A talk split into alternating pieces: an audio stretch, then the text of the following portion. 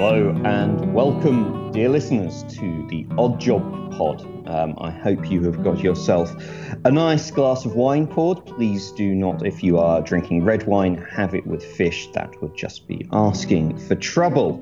Yes, we are into the next stage of our appreciation of the Connery Bonds. We last episode we did Doctor No and revisited uh, a film that potentially um, we haven't done for a while and reassessed it with fresh eyes. We now move on to From Russia with Love, and um, I don't think we're necessarily looking at this film with fresh eyes, given how much we will we watched it all. Um, and how many times we've watched it as well, although not as many times as I've watched Die Another Day. Please pray for my soul.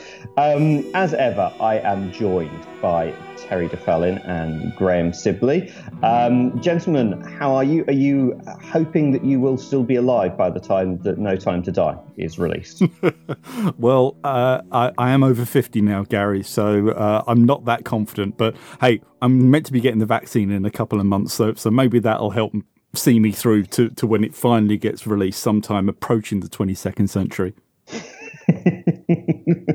yes, I, I, I think, um, you know, I, I suspect my beard might grow, grow a bit longer. I think if I said that I wasn't going to shave until uh, No Time Star is released, I, I, think I would basically look like I've been living in the woods for about 20 years, which is, might well be true. We don't know. Um, Terry, how are you? What is the purpose of such an intimate question? Ah, yes, we are. We are on to a a good place with uh, from Russia with Love. It is um, if you listen, if you're a long time listener, um, you will know that this film topped our World Cup of Bonds uh, roughly about four years ago. So um, it's obviously a film that we've got a lot of affection for. Um, and yet we've gone back through uh, certainly the Moore canon and reassessed it, and, opinions have gone up and down. Um, but I'll start with uh, with Graham first. From Russia with Love, widely uh, critically acclaimed as, as one of the uh, best Bond films of all time. Has watching it with fresh critical eyes dampened that opinion for you, or have you still come away with a great love for the second entry into the canon? Uh, a lot of love for it. Uh, yeah, my viewing it with critical eyes, looking at it, uh, trying to analyze it rather than just let it wash over me, which I have probably done for the last 40 times I've watched the film, and that's a quite a conservative estimate.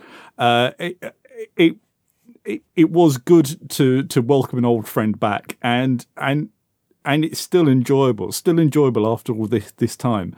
Uh, it was interesting for me looking at it after Doctor No uh, and seeing how things had changed in that in just a short period of time there was between the two. So it was it was good to talk, to look at it on that respect, and also as well looking at from from the on the analytical side to to looking at where it was going, the direction it was it was he, it was heading. Um, there there are some things that I I noticed more this time though, uh, and uh, I hope we're going to get onto those later. So it, it, it's certainly in the way that it's constructed and why they don't make Bond films like this anymore. Terry, it's a very different film from Doctor No. There are elements that, uh, of, of, course, from this have become Bond canon, but I think if, if you sort of ripped apart Bond films and did a kind of analysis of, of the common DNA, there's a lot in there, but this is a, a really, really different film from the films either side of it, from, from Goldfinger and Doctor No, isn't it?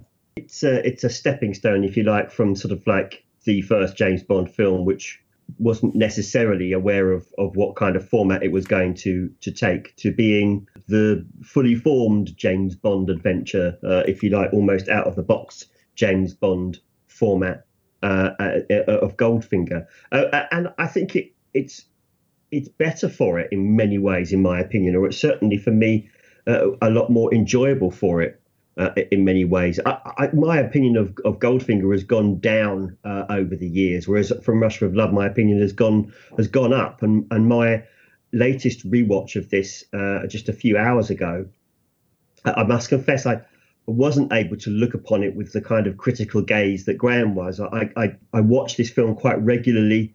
Uh, uh, uh, I'm not a, a, a relative newcomer to it. I'm intimately familiar with it, and I just I just adore it. I love uh, the pace of the film. I love the photography. I think Sean Connery's acting is just superb. I think he's a sensational Bond. Uh, uh, there are the inev- inevitable early 60s problematic elements to it, which I guess we can talk about, uh, but we kind of, you know, we, we don't need to.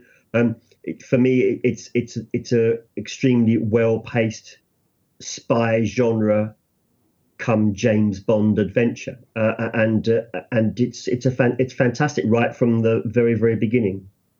Mm, Graham, it, it is like spy seems like a, a, pretty good place to start. I mean, Bond is is a spy, but I think when you look at all the Bond films, this is probably the one that feels closest to spy. For, for me, I think you could probably take um, a lot of.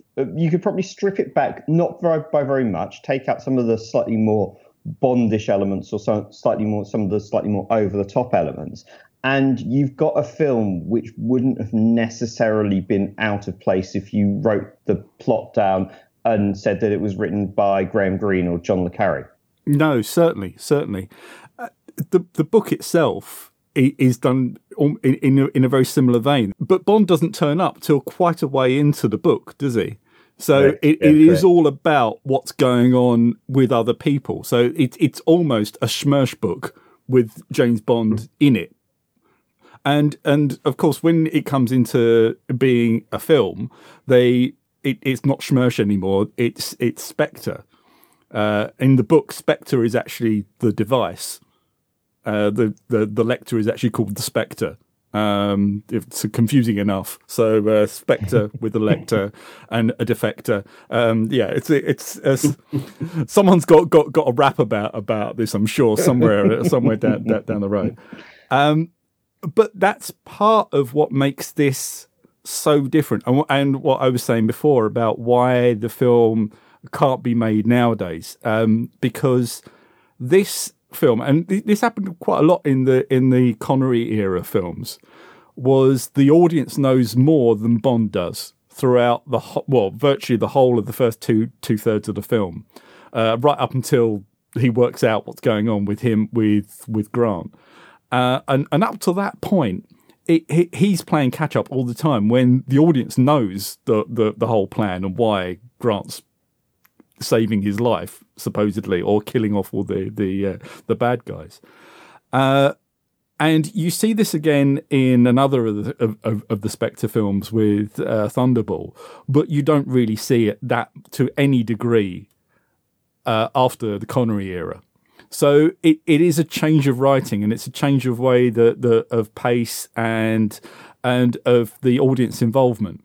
Now, you can make arguments whether or not that that type of filmmaking is better or worse, but it is different. And in From Russia with Love, it works really well. In Thunderball, it doesn't work so well. In Thunderball, the the the, the tension is gone, and you you just want to see Bond more on the screen rather than than the than the Spectre lackeys that are that are confusingly running around and swapping over bodies and people looking like each other yeah, it, it, gets a bit, a bit Shakespearean there in that respect. Um, but in From Russia with Love, it works really well, and it's surprisingly that uh, it's really surprising that it does work well because uh, Richard Maibaum was rewriting it all the way through the early shots. One of its co-stars sadly uh, was diagnosed with a terminal illness very early on in shoot in shooting, and they had to reschedule all the shootings to to to, to try and get uh, his his scenes in. A lot of what makes this film work was done in post production with uh, Peter Hunt and Terence Young just basically splicing up the film, changing the direction of the film in certain places. Um, it was to make this what it is, and and it works. It could easily have been an absolute horror show of a film but it, it, it completely works. Mm, we've we've certainly seen that. Um, you if you look at a, almost a little bit of a rule of thumb of, of the Bonds, with probably the, it, mm, to a certain extent the exception of, of Dalton because he only made two movies, but um, certainly when you look at the second Moore entry, the second Craig entry, and and, and the second Brosnan entry, where they uh, they they rush out a film to to capitalize on the success of the first one it sometimes can end up with a bit of a mess. Um, Quantum of Solace, obviously, was was one that famously had a lot of uh, slightly troubled um, production and a lot of rewriting going on there. Man with a Golden Gun is is a bit of a clunker, and um, Tomorrow Never Dies just just feels a bit half baked um, coming out of it. And and yet, Terry, what we've we've got here is a is a wonderfully fully formed film that, as, as Graham said, it could have so easily gone completely all over the place. But there, there's something about this film that just is very taut and holds it together. And again, from from the first minute that you you get in, and, and it takes you know it takes a long time for Bond to appear in, in general in this film. Um, this film knows again this like we've talked about with any good bond film and its dna this film knows what it is even if it doesn't quite know or didn't know in production exactly how it was going to get there. It knew exactly what it wanted to be and what it wanted to do. You get that sense. Well they had the advantage of having fleming's original novel to guide them. So obviously it does deviate from the novel uh, although i must confess it's been a few years since i've read the novel in full um, but it does deviate from there. But when you've got that that sort of acting as the foundations for your story, then yeah, the subsequent rewrites that you have to do, driven by circumstances and indeed uh, tragic circumstances in some cases, you know, at least you've got that that to fall back on. I think the movie's strength also is again, like as Graham points out, the the the book, the novel takes a while before James Bond turns up. And although proportionately James Bond turns up a lot quicker in From Russia with Love, you know, we don't see him apart from the you know the henchman who is assassinated by by Grant to the guy wearing the wearing the mask, the, the Connery mask uh, in in the pre-credit sequence. We don't see him in, for a few scenes, but I think the setup at the after the after the opening credits, the way that that's done, the the chess match, which is beautifully rendered by by by Syd Cain, and then that scene between Klebb, Kronstein, and Blofeld, I think clearly, yeah, informs the viewer as to actually, you know, how this movie is going to play out in front of everybody, um, but does so in such a way as to leave an awful lot of the detail ambiguous. Whereas I think because Thunderball's plot was a lot clunkier, it, it wasn't able to do that. So you know, I you find yourself like watching Robert Shaw as he's drifting around in the shadows for the for what I don't know two thirds of this movie. You know, and you know what you you, you you do if you sit and think about it. Obviously, you know what he's doing and why he's doing it, but of course, the absolute particulars aren't entirely there, and you do know that he's an adversary. And I think that that brings in just a little bit of an additional intrigue. And you know, you've got things like things like the the, the assassination of um, Bulgarian uh, KGB agents or Russian agents, uh, and and just these little interventions from Klebb, the the filming of the of the, the of the bedroom, you know, uh, antics of of uh, you know that, and just things like that, just add that extra touch of menace that I think just keep keep the audience gripped and engaged with it. Uh, even you know in, in a way that as you know as, as Graham says in, in other movies you know they've not been able to do and, and so I think that that that, that sets the, the film up really really well, and it becomes a, a for the first part a kind of an, an, intriguing spy caper, and then turns into a, a, a, more dare I say formulaic kind of action action chase movie. Graham, I mean the, the to move on from what Terry said with the um, you know with the fact that the villains actually take up a, a lot of this film. Um, you can sometimes see it. And again, there are some Bond films, and there are some some um, other films which are influenced by Bond that try and cram too many villains in. And From Russian with Love does have a lot, but again, and it's got a cracking cast as well, which which really helps in terms of you know Lotte Lenya, Robert Shaw are both absolutely fantastic in it. You've, you've essentially got four or five villains and minor adversaries. You don't necessarily have much in the way of kind of henchmen. There's a lot of equalness in there, and in again in some some hands that could end up being a bit of a mess because the producer the director might not necessarily know who to focus on or you have one actor who just dominates the screen over others but because you've got this kind of almost level of um, i guess organized villainry and you know where everybody sits in it doesn't feel like that, that, you need to spend time working out what the motivations of, of the villains are. The plot drives it for them, which makes it a little bit better um, overall than, than, some of the other Bond films with with a bloated villain. Um, yeah, with a bloated set of villains in there. Yeah, certainly. We've seen uh, uh, we've seen other films we've talked about in, in, in on the past on this podcast where you feel like certain characters have been underused uh, and some have been overused, should we say? In in in From Russia with Love, there is there is certainly a feeling that Spectre is going to be around for uh, for a while, and you're in a series of films here that that these people are going to come back. The ones who survive are going to be back. So and and they actually kill most of them off. They they still keep quite a few of them there, uh, but you can see that that they could have kept Kronstein there. They didn't. They chose to get rid of him, and and and it really adds something really powerful to that. That that, that the fact that we don't see him a lot there, but you, the fact that they give each other numbers helps you quite a lot, doesn't it? Because it shows you where they are in the pecking order, doesn't it? Um, and and so you can you you already get an, an idea of what the uh, what the organisational chart looks like in Spectre. Uh, and and so that gives you an idea of how big it is. That gives you a, a, a sense of scale to, to the whole thing, which really helps. Obviously, if you're dealing with something like the Russian army or a, or a or a wayward general, then you only need to show one because you know there's loads of other generals around. You know he's part of that. But when you're thinking of a of a fictional uh, construct like Spectre, you, you do need that scale. You do need to have a big room with lots of people from with lots of different ac- accents to get that impression that across that this is a, a, global thing or this is actually a lot bigger than you think it is. Mm. And there's also the other thing that I find really fascinating with From Russia with Love, and again watching it a little bit critically, is actually how little screen time Bond actually shares with any of the villains the the scene with with Robert Shaw in the um, in the train is fantastic. That still is just one of I think the the best action sequences or the best sequences of the whole franchise. It's so taut and and quite brutal as well. But yeah, he's this is three quarters of the way in, and he's only just encountered Grant.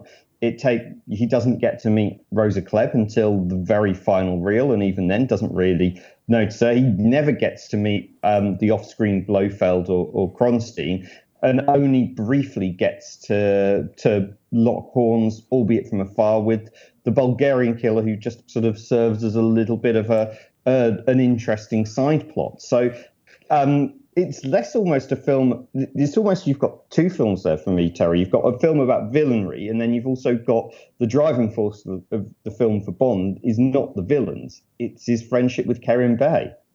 Yeah, I, am glad you you said that because that is a a, a massive component uh, in in that film. It it, it does it, at times it, it's a it's like a really great buddy movie, isn't it? Um, that there's clearly. I think that there's a, obviously a huge tragedy about uh, uh, uh, Pedro Armendariz who, who who who died during produ- essentially during production of the film or after he had finished um, his part of the production. But I, I, I, would imagine that he was expected to carry on a, a, lot longer, and and who knows, maybe maybe not actually have died. Uh, in the the character may not have been died, which then of course wouldn't have set off this trope of friends of James Bond getting literally killed and thrown into a dumpster and and and, and, and murdered, which which tends to be a bit of a a bit of a thing sometimes for, for, for friends of Bond during uh, during the franchise. Um, but the relationship and the friendship that those two earned uh, had uh, it was was was I thought very endearing. The assassination of Krilencu, for example, was a was a, was a really a, uh, a bonding moment, uh, and it was it was great to see, and uh, and the the endearing. I mean, you know, you got to see an element, you know, of of Bond's character where he's clearly allowed. I mean, yes, okay, he sleeps with many women, uh, um, uh, but but it, but the the aspect of him befriending and being close friends with someone, and you could you could feel it in some of the dialogue and some of the voice acting um, of Sean Connery, uh, that there was genuine kinship between the two characters. I mean, I'm sure we'll talk about the gypsy scene in more detail later, but again, it, it, it, leading up from there and and the periscope and it, and it's it's a fantastic bromance that those two have got going on. And it was tragic. It still remains. I'm still sad every time every time Kerim Bey dies. He's he's such an enjoyable, engaging, fun character. Uh, I, I, I absolutely love the guy and uh, and and it really makes makes uh, gives the, the the film an added added charm that other other Bond movies can lack, frankly. Mm, there's a lot of, um, and, and, this is something that I think happens a bit in certainly the first two films. Um, and perhaps you don't get quite as much in the last films, partly because sometimes some of the, the friends are, aren't necessarily quite as well written or or the the way that they uh, they pass out isn't um, quite as, as well formed. But we talked in Doctor No of, of just actually the fact that Quarrel's death has a bit of an emotional heft because again you can see that Connery has done a fantastic job of, of building up that rapport with his his co-stars, even though he's he's a man that really dominates the screen. And again, you can see that that element of of building up the friend with um, friendship with Kerim Bey. Um, and Graham, well, from Russia with Love, it has some elements that uh, that start to become part of almost the, the cliched or stereotypical Bond film. But one that I, I think it, it's done here with Kerim Bey and probably never really uh, quite achieves that level, although there's a, a, few great elements throughout the franchise, is that Kerim Bey type character who recurs all the way through. And there's there's some um, characters in latter films which you wish had more screen time and they've fully developed into a Kerim Bey like and then there's others who are clearly tried to be put into there but but don't quite work and in the latter I'm, I'm kind of thinking Robbie Coltrane's character sort of falls into that a little bit but then you've got For Your Eyes Only which which has that wonderful sort of scene as, as they start to get through with Topol and you just go ah, man, I wish we'd had more of that in this film. Yeah, certainly. Yeah, uh, uh, Topol's character there is a perfect example of one where it worked out right. Um, I suppose they're still doing it. I mean, you look at, at the role of Mathis in uh, in uh, Casino mm, Royale, and then and then bring him back again in in uh, again afterwards that sort of thing about having having a buddy for Bond, which I suppose a lot of the time was was taken up with Felix, but Felix wasn't really really a friend. He was a he was a he was a colleague, wasn't he? He was a, he was an mm. associate. Whereas uh, these are genuine people who are, who are who are in a life and death situation with with Bond, with with feet on the ground, aren't they? Uh, and and it, it it sort of helps you bring it helps you bring across the the fact of of the complexity of Bond's character because he's not just this this killer, this lone gunman who walks around the world and, and kills people. It, and it's part of the difference between him and Grant. You can't see Grant forming a friendship with someone like that. Most of, of, of the of the of the differences between Grant and Bond are put down to class in this film, where obviously you know Bond, being the the the, the connoisseur, um, turns his nose up at, at, at, at, Grant's incorrect choice of wine. Uh, and and highlights his, his lack of class, but also as well the the whole thing about when when um, when Grant gets the drop on Bond, and the first thing he does is take his money, and it, and uh, and I, I like to think that that Bond registers that in his negotiations with him, and that's why he tries to outbid him uh, because he knows he's taken his money and he knows he's just a thief. There's no class to this guy, and and that's that that adds a layer of difference between them. But as, I say, you, you can't you can't see Grant forming a friendship like that with someone, or there, there is no honor amongst thieves, I suppose. Staying for a minute on on Robert Shaw and Grant, who is is absolutely chilling, and I think you can again you can, you can see a lot of villains that have uh, been tried to be molded in the Grant style. I mean, I, you kind of think almost to a certain point of, of Silva has a, a, touch of the Grants about him as well, albeit um, gone in a slightly different direction with, with Javier Bardem. Um, but in terms of that, oh, sorry, Greg. Well, actually, what I wanted to say about this was how much I could have seen uh, Daniel Craig as Grant on the mm. on this on this rewatch. There is some bits, especially in the in the bit where, where him and, and, and Connery are, are together on the screen. You just think this this is where you're getting your Bond from, isn't it? You're not getting it from Connery. Mm. you're getting it from Grant, aren't you? Yeah, that's a fascinating point. You can, well, we've talked a lot about could you interchange any other Bond for this movie, and you know, Craig is possibly the closest one that comes into From Russia with Love, but totally, Craig has that that slightly dead inability to to form relationships and and is just has a very single-minded mindset whereas bond strangely in this film actually come which he doesn't always in, in other films comes across as an incredibly rounded character because of the relationships that he builds with with um, the other characters around him which is is I think again part of the strength in there. It doesn't just portray Bond as a as a Superman who's able to do anything, and it doesn't just portray Bond as as you know when you talk about this ruthlessly efficient killer as well. For me, actually, that's and I know we'll, we'll come to that when we touch a bit more on the Daltons um, later on um, at some point, not in this podcast, but in, in subsequent ones. But I think that's why I like the Dalton films because he feels a bit more of a rounded person than perhaps some of the other um, portrayals of Bond within there but yeah, certainly, Terry, you couldn't look at this film in particular and see the likes of, of Moore or Brosnan being able to carry off this film in a way that Connery does. Certainly, I was, I'm kind of like thinking of the moment when Bond first meets um, Tatiana Romanov in in the flesh. Um, Connery plays that one with a very straight bat. He knows what he's gone in there for, and and you can tell that there is a a level of kind of odd cynicism. Whereas I did try and think of Moore doing that, and I just, much as I love Roger, I could not see him pulling it off in the same way that that Connery does in here. Well, of course, he, wouldn't have to pull it off himself. Well, um, quite. Uh, um, yes, I, I, uh, I, I, see what you're saying. I think Roger would have uh, uh, uh added more humour to the to to the to the situation. I think maybe uh, and I think Roger, and, and it would have been a lot more knowing that he knows he's kind of being played. Whereas I think you're right. I think Connery played it. He's much, much, much straighter. And that scene is electric. It, it really is. It's very audacious. Um, you know, it, it, it, it, it switches around that the, the, the role reversals, the traditional stereotypical sort of like behaviors that you expect. And particularly, I would imagine that you would have expected in a kind of post-war post-war uh, world, you know, you wouldn't, you wouldn't. I'm not saying it didn't happen, but you wouldn't expect on film to see such sort of, uh, uh, you know, expressive sexuality from uh, from from a leading lady in this manner, jumping into bed and enticing the man to come in, effectively seducing the man rather than the other way around.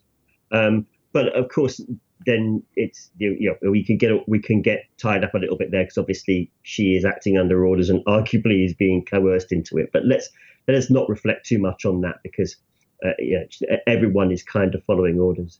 But uh, I, I, think I mean I think Craig could have could have effortlessly gotten into that movie and acted as James Bond or as Grant. Um, but also I think they would he would have provided the kind of character depth uh, of that Sean Connery offered as well um, while at the same time um, being yeah being the sort of what was he described as psycho paranoiac I think was how he was described Grant in, in, in, in his introduction. I don't know whether that term is actually real to be honest with you, but yeah I mean but that was quite important when they said that there. They they telling the audience that Grant is is mad insane to all intents and purposes a psychopath. And the difference between him and you know James Bond is you know okay, they both go around the world killing people. James Bond is a, you know, obviously has a higher purpose, king and country, and all of that, but also is a is a human being and is therefore somebody to sympathise with. He is capable of making friends and relationships, whereas whereas Grant is incapable of, of, of doing that, and, and that's very very important. Otherwise, you you you know the audience doesn't really have any sympathy or, or, or, for for any of the characters otherwise, and you know, and it just becomes a complete waste of time. Yeah, it's characters are, are fascinating as well, and, and moving almost on from from Grant um, Graham to um, Daniela Bianchi's uh, Tatiana Romanov, and I mean she is a, a, a, they they I think they've cast her perfectly in there because she's absolutely stunning, and you can you she's very believable. But watching it back this time and actually kind of you know with that level of analysis, you don't let the film wash over you quite as much. And what I picked up on, which I don't think I'd really done before, is there is a kind of odd level of ambiguity with with Tatiana Romanov, and I, I, think if you kind of put down the Bond girls, she might not. well, I don't think she would would kind of ever be there as top topping the list or, or even being the most memorable. But I found it fascinating that you've got this kind of the trope which comes out quite a lot in latter Bonds of oh James, oh James, and just being a bit helpless. But there is a, a kind of the backstory that you've got there. You know that she's not an espionage agent and she's caught up in something that's a bit bigger than her. Um, and she's essentially having to trust this man who, frankly, she knows probably won't necessarily believe her. And she's trying to work out where she stands. She obviously has a, a, a big loathing, and she's done been coerced into it under duress from from Klebb. But she knows she's got to keep up the pretense, and you can see that in, in that scene where they're they're filming on the boat, and Bond's asking her questions, and that I thought was a really interesting one because you can see that she's the, the way that her mannerisms, she's desperately trying to convince this secret agent that she's in love. And Bond is just incredibly professional, which perhaps wouldn't have necessarily come across in, in sort of later on in the franchise because there would have been more flirting and kind of knowing. In this, Bond is, is just tell me what I need to know.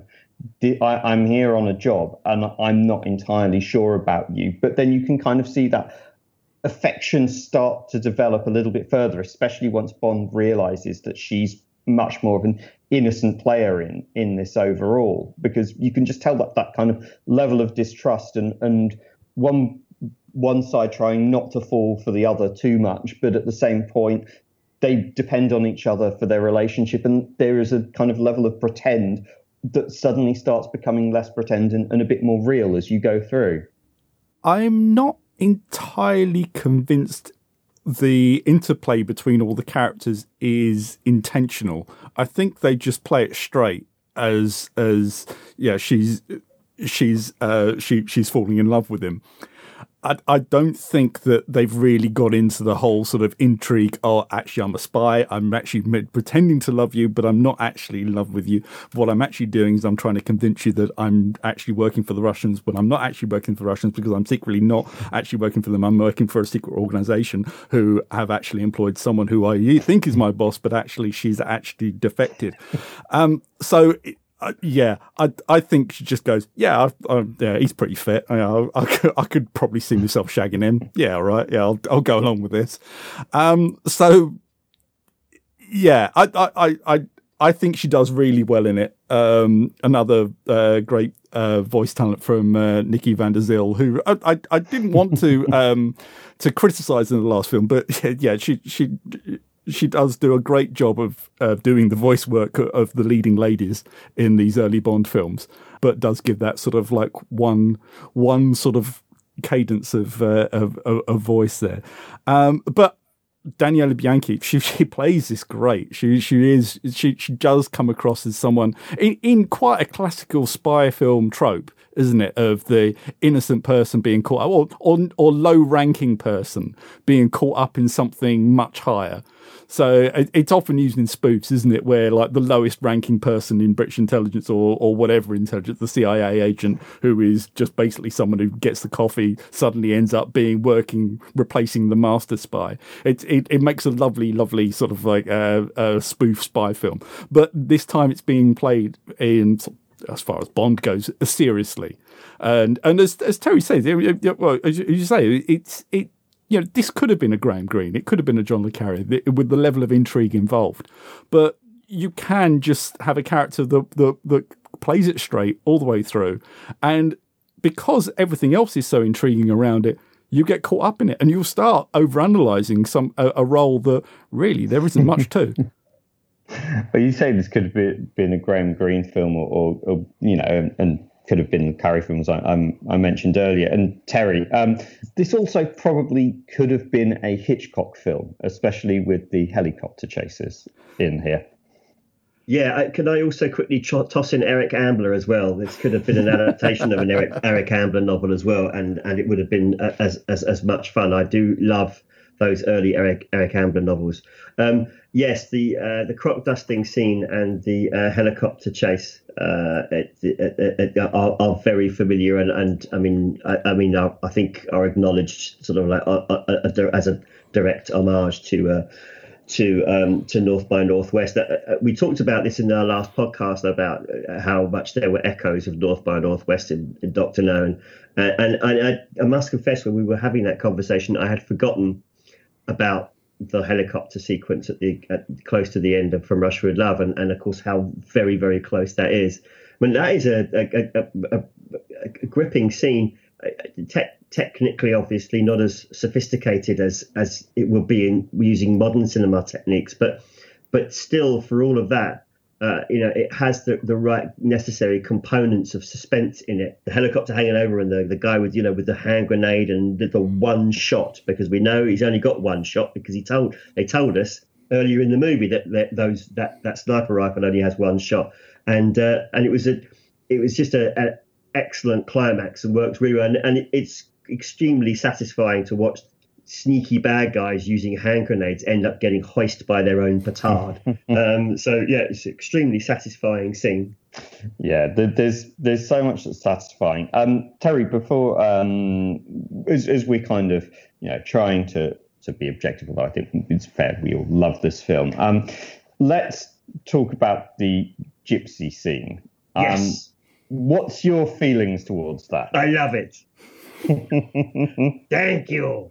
I love it. I love it. sizzling gypsies. It's got sizzling gypsies in it. I love it. I probably shouldn't. I probably should be should should shouldn't. I should probably be be deeply troubled by the stereotypical portrayal of gypsies in this film.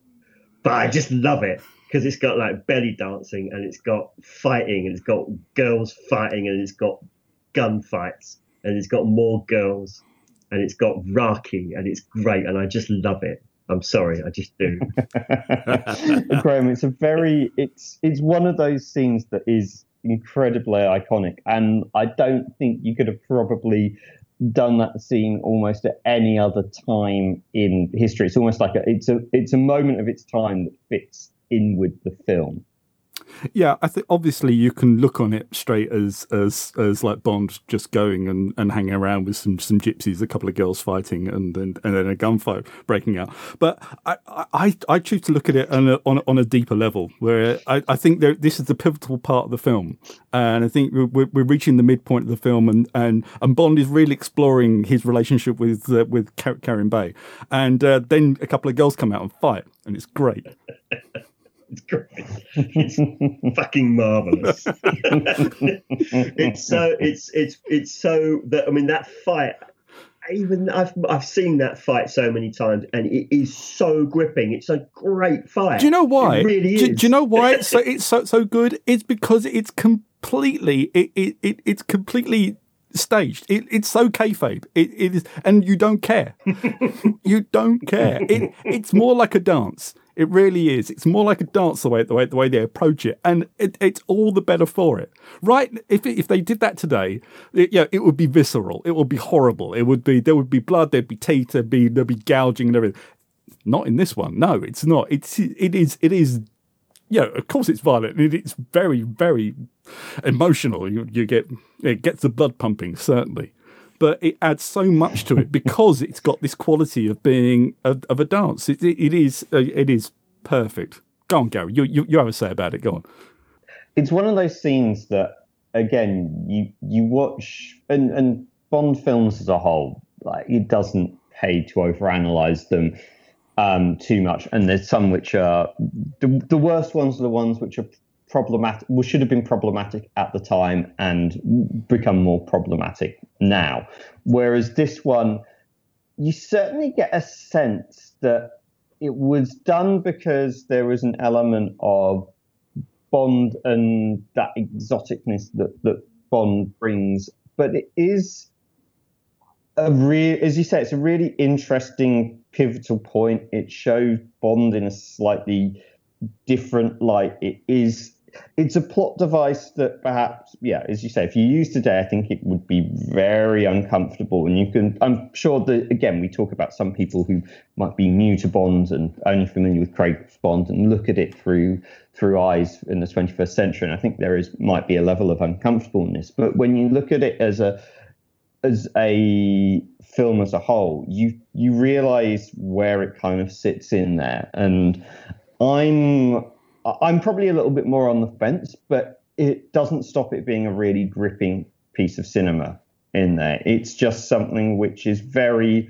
unusual and doesn't really come up too much further in in the Bond films. And and again, it's one of those areas where you do get a sense throughout from Russia with Love that Bond is a little bit out of his comfort zone and out of his depth, which you don't necessarily get in a lot of Bond. And I think it just again it serves it serves a purpose that isn't yes it is slightly gratuitous, but at the same point it serves a purpose that it develops Bond even that little bit further and it develops the relationship with Bond and Kerim Bey a little bit further as well. And then you've got the um, the the attack on the Chipsy camp and Bond just looking absolutely bewildered all the way through there. So it's uh, yeah, it, it's a key part of the film. I cannot imagine the film without it, and I think if you took that scene out, it would be an all the more poorer for it. Yeah, yeah, absolutely. It's a tremendous. I mean, it, the, the the battle sequence is, is is tremendous fun. We see it that yeah, Bond is vulnerable in this in, in, in this section of the film, and he has to get bailed out by by by Grant at, at, at one point. He gets his life saved uh, by him, you know, and you know, and, I love the way that there's one point in it when he's just like wandering around, just like you know, causing trouble, turning over tables, and just like helping out mates and only uh, uh, helping out helping out that his host as well, saving his life, and and all of that. It's just it's just it's just complete chaos for a moment. And I mean, yeah, in general, you can you can you know you could you could talk about the portrayal of of, of Romany gypsies uh, uh, in this, but you know, and certainly the the girl fight, you know, these two girls fighting over a bloke. I mean, it's not very modern, is it? Um, it's got to be said. Um, but I mean, I just think it's one of these situations where when you put it in this movie, it just works extremely well, and it's a tremendous amount of fun. And you know, yeah, and all you know, joking aside, Graham is right. It does advance the story and the plot along a little bit more as well. So it's not a completely useless and entirely gratuitous scene, but at the same time, it is massive, massive fun. Mm. Um, Graham, when we we look at um, everything that goes into From Russia with Love, um, we talked a lot about in our Doctor No podcast about how Doctor No, despite being the first film in, established a lot of the um, framework for Bonds going forward. Now, from Russia with Love, I think stands out by its its framework is is a little different, as we've already said from other films. But again, when you then look through, this is a second Bond film. The franchise is is definitely finding its feet. It's a much bigger budget. It's much more confident as well. But how much of From Russia with Love do you um, take forward and see how it sort of permeates through other bonds, or is is it really the next film that will come to Goldfinger, that almost establishes that template a bit more, and that allows From Russia with Love to be a bit more um, not loose with the framework because it wasn't established, but but still explore different avenues into how Bond actually how a Bond movie is actually put together. Yeah, well, I think from what I've I've said said earlier in the in, in the podcast, there are there are elements in the storytelling that they, they make here that that they they don't do after the sixties.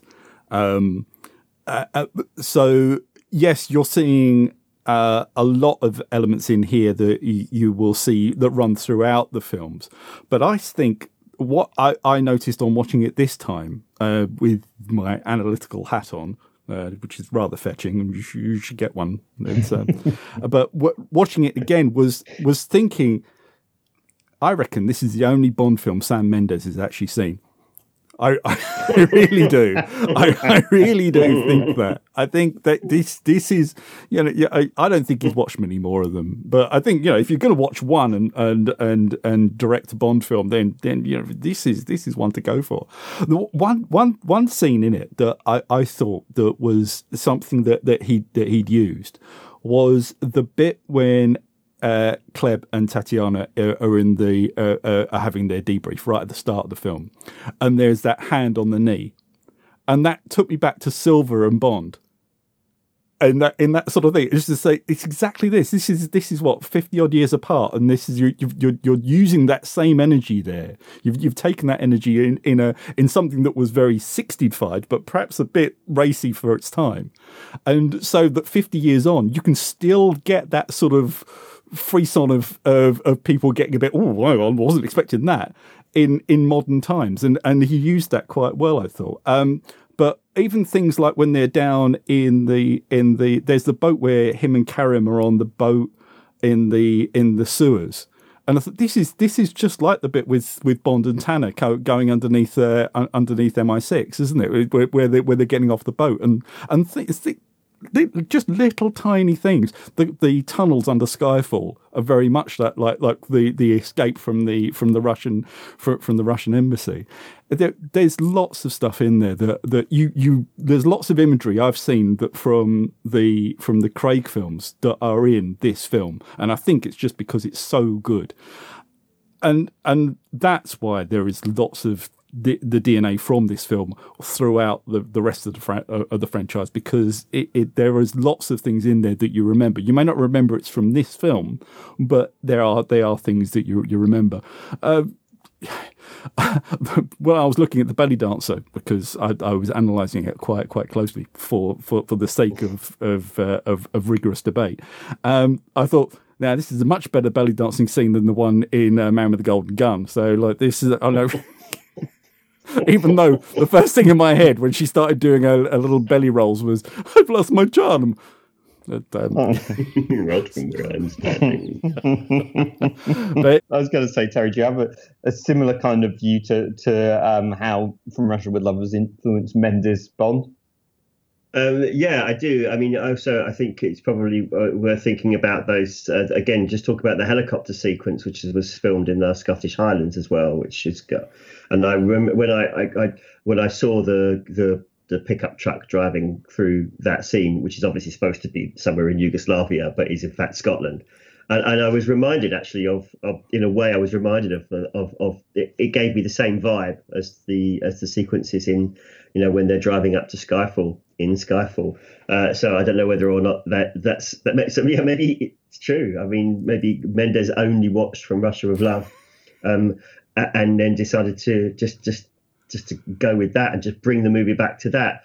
I mean, if you're going to, I mean, Russia Love, the other way around it is for Russia Love is such an influential film on the franchise, and I wonder whether or not perhaps it's that for for creators who want to make a James Bond film. You know, maybe you, you've got like auteur directors who probably will never ever get to make a James Bond film. If you were to do a poll of them and say, "What's your favourite James Bond movie?" I wonder how many of them would say "From Russia with Love," and I wouldn't mind betting that it'll be quite a few. Mm, it, it's Graham. It's one of those films that um, is potentially unusual in the Bond uh, franchise. That it's not just a, a cracking film that gets good reviews as a good action movie, but it also has and still has, you know, 60 years on, a lot of critical acclaim. Yeah, totally. And I, I think it, it's one of those ones. I don't know if it's had a period where uh, people just thought it looked a bit out of date. Maybe it did in the in the late seventies or the early eighties or something mm. where where you where you'd only see it on TV or something like that. Also, as well, you have to be familiar with the franchise. I think to actually enjoy it I think I think a lot of people who are uh, who are less familiar with it will tend to go with Goldfinger as the better film, and it is seen as the more archetypal film, especially the more archetypal um, Connery film. When I say you have to be quite familiar with the franchise, I, I, think you you probably have to seen quite a few of them or be interested in seeing more of the films. Um, I, I I can't imagine anyone who who enjoys the film. Maybe maybe younger um, people who've been introduced to, to, to the franchise through Craig. Uh, I, I can't imagine many people of our age uh, who wouldn't have this in their top four, really. And I, and I think that's partly because it's it is uh, it's such a good film, but also as well is I think it, it is perhaps Connery at the the point where he's enjoying Bond the most. Uh, and I think that's really important. I think he, he really does does get into this, and I think you see that with all his co his co actors there as well. Everyone he has, everyone he's on screen with, he has a real bond with, and and they and they really do interact well. And and I think that that just just just seeps through. You don't have to analyze the film to see that. that that's just something that will sink into you. Mm, there's, there's sometimes Terry when I think just the whole um, the whole elements of the production all come together and all all work particularly well in there, and that's probably one of them. Um, if we were kind of going to to start wrapping up the podcast, um, we came into this with uh, from Russia with Love completely as as the number one, um, chosen after an incredibly um, thoughtful and rigorous World Cup of Bonds uh, the first time out, but um, rewatching it again and having spent a long time, obviously we've we've analysed a lot of the Moore films. We're starting to do the same with the Connery films in depth. Um, for you, it still, as Graham said, would hang up as a top four film, regardless of how you look at it and when you look at it. Uh, yes, um, short answer. Slightly longer answer is is that I do think you do have to make certain concessions for the film's age um, and and the, the the technical sophistication of the movie. Um, you just have to acknowledge that that it's it is a film made in 1963. Um, and so, yeah, it will have certain technical limitations that some, you know, palates just won't be able to enjoy. You know, some some some fans might not necessarily be able to enjoy. Yeah, I mean, younger fans, you know, who may not be able to make those kind of concessions might look at from Russia of Love and say, yeah, it's just too cheap. It's too too you know, um, you know, it's just too basic. You know, technically, but you know, at the same time, uh, it, it, if any technical failings are just let down slightly by by the movie's sort of like you know action and, and uh, adventure ambitions, but it is a beautifully rendered movie. Syd Cain is the production designer who does an absolutely outstanding job. Some of the some of the scenes are, are excellent. The Orient Express sequence, which we've we, have we we've talked about a little bit, but it, I think is just reflecting on how this movie turns into this kind of train movie. You know, sort of like about halfway through, which is tremendous fun. The the the the under um, just to reiterate what Graham has said about the under, underground scenes in Istanbul you know the, the the sequences in Istanbul, filming in San Sofia. You know, I mean, it, it's it's a it's a gorgeous film, and again, I think this is where it probably owes itself to to Hitchcock a bit. I keep thinking of Topaz when I see some of the sequences in that in that film, but I don't actually know if this film is before or after Topaz. I've got a feeling Topaz comes after this movie, funnily enough or am I thinking of Torn, Torn Curtain? Anyway, um, it, it, it is it is in many respects an absolutely an objectively glorious, beautiful film to look at, uh, and has a few the occasional technical shortcoming to go with it. Um, it's got a it's got an extremely well put together plot, especially under the circumstances. A tremendous ensemble, tremendous chemistry, and it's got an absolutely iconic soundtrack to it. And this is John Barry's effectively his first James Bond soundtrack. Uh, and I won't say it's his best, that would be silly because it changes throughout the entire franchise. But it has so many memorable cues in it uh, and, and, and, and really lights, lights a fire underneath this film. So, yeah, I mean, I think I've said before my favourite James Bond film. I may have said once or twice my favourite James Bond film is On Her Majesty's Secret Service. And I think objectively, perhaps I still think that that is probably technically a probably a better movie, but that's because it's like about eight years older. But probably actually, if you really wanted to be hypercritical, you'd have to say objectively the better film is From Russia with Love, and the big reason for that, of course, is Connery, who is just awesome. Uh, and, w- and one of the things that's come out of this uh, is just how much Connery puts into both this this film and how much he put into Doctor No as well. And I'm looking forward to, with a degree of trepidation, what happens in subsequent movies where it's quite well known that he starts to lose interest in the franchise. and I'm wondering whether or not the last great James Bond performance is the next movie. But we'll see. We'll see. Mm. It's uh, I can't wait to watch Goldfinger because it's it is one of my favourites and, and a film that also I probably haven't sort of I, I just let wash over me quite a bit, but it's also probably the classic, and I think we're we're all looking forward to doing that one. Um, but Graham, as as Terry said, you know, it holds up no matter which way you look at it, no matter how much you try to to to poke holes in it. Does that ring true for you as well? You still put it after after watching it with a with an incredibly serious and analytical element as as you have done and you know I thank you for your your incredible attention to detail in the gypsy scene as well. Um, I know that you've you put in a lot of time in terms of analyzing yes. that one. Your, um, com- your, commitment to sizzling gypsies is admirable Graham.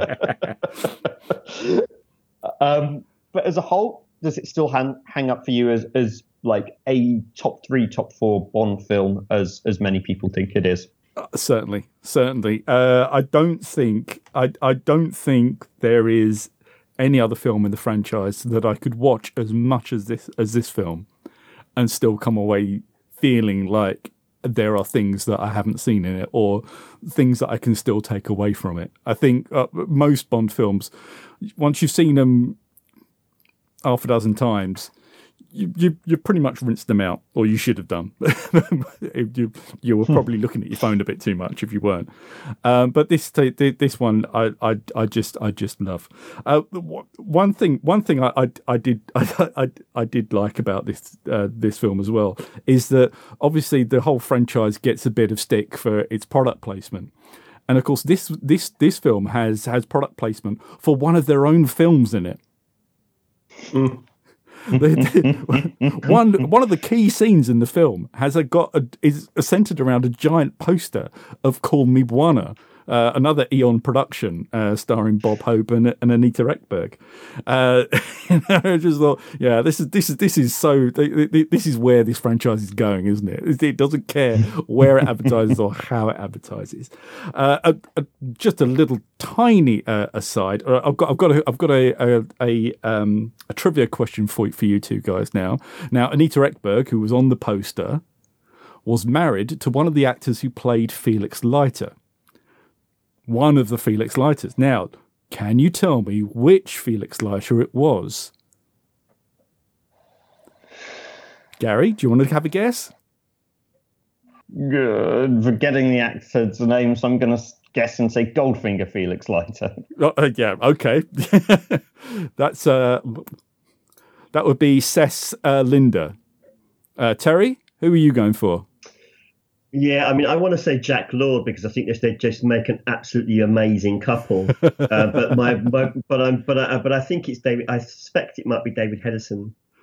I'm afraid if I've got the right, correct. Uh, Gary, do you want to go for, for, for a second guess if you want to? You, you, can if you like, because because I'll tell you what. No, I, I have.